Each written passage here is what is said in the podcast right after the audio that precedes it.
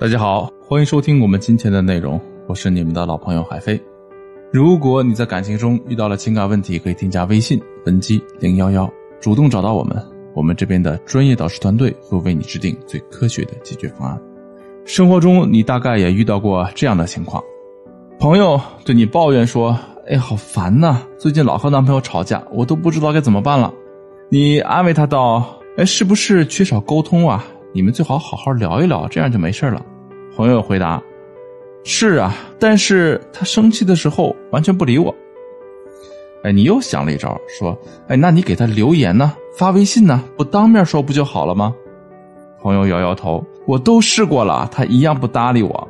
那不然你就让他先冷静一下，过几天再说。”朋友说：“哎，你说的对，但是我好想他。”接下来，你连续提了好几个建议，但是无一例外都被朋友否定掉了。此时，你们聊天陷入了尴尬的沉默之中。过了一会儿，朋友说：“算了，你不是我，跟你说啊，你不明白。本来好心想帮他想办法，结果呢，却变成了无法和你沟通。这个过程啊，其实你们两个相互配合，完成了一个心理游戏的过程。”所谓心理游戏，就是他不断向你提出问题，你不断帮他想办法解决，最后他用“是的，但是”这样的话来拒绝这个游戏。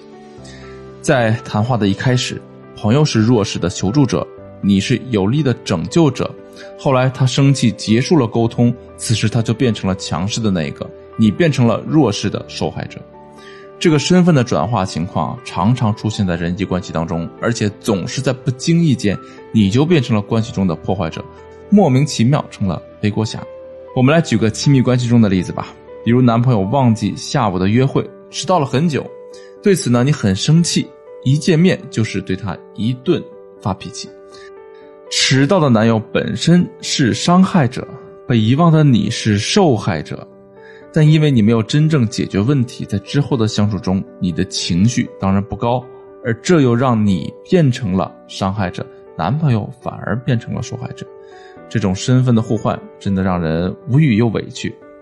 面对这种情况啊，需要留心两个方面，一方面呢是要清楚对方的态度和反应，他只是习惯性的思维，只是依照惯性在应对你而已。说的话、做的事儿几乎没有经过大脑的思考，这种情况发生的频率比我们意识得到的要高得多。很多时候啊，我们只是觉得和某人接触有一些别扭，严重一点的是感觉到明显的不愉快，更严重的可能是造成恋人的分手、朋友的绝交之类的。而对于这一点点的别扭的情况呢，我们通常不容易记得，但次数多了，依然会对关系造成破坏性的结果。如果你每次都是被对方带到坑里那一个，那么要怎么做才能够扭转这种态势呢？要解决这个问题，我们可以分两步走。第一，弄清楚你和他各自想要什么。就迟到这件事儿，对方想要的肯定是尽快安抚好你的情绪，继续接下来的约会。你想要的是让他表达爱意，意识到这一点，你就可以直接告诉你们两个人的需求。比如，你可以这样说：“虽然呢，我知道你也不想迟到，但是呢，你让我等了这么久，我肯定是不开心的呀。那现在最能让我开心的事儿啊，就是你用力抱我一百秒，机会给你了啊！相信我，当你这样说的时候，对方会立刻把你抱在怀里，既能够感受到你的可爱体贴，又能够帮助双方度过糟糕的情绪，同时避免了心理游戏的可能。”第二是跳出游戏本身，心理游戏的重点不在于对抗和输赢，它本身其实就是一种迂回的战术，侧重点在于能够避免直接的面对彼此。从这个角度来说，心理游戏也是一种回避他人的小套路。既然如此啊，那我们就更不能够被别人牵着鼻子走了。当对方给你的回应里已经出现了“是的，但是”这样的句式。你可以直接这样回应对方。你来问我的时候，其实已经做好了决定了。你找我只是想从我口中听到自己满意的答案。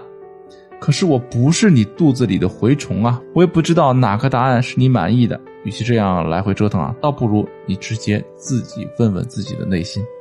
很多人都有过这种时候，当我们向别人征求答案的时候啊，只是为了更加确定自己的想法是正确的而已。所有的事物啊，都有正反两面。说完怎么应对，来讲讲怎么主动运用这种心理游戏。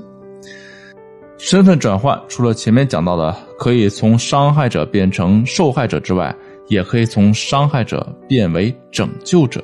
比如说，男朋友向你寻求帮助，你给出了个主意，可是呢，他采取你的建议之后呢，事情反而更糟了。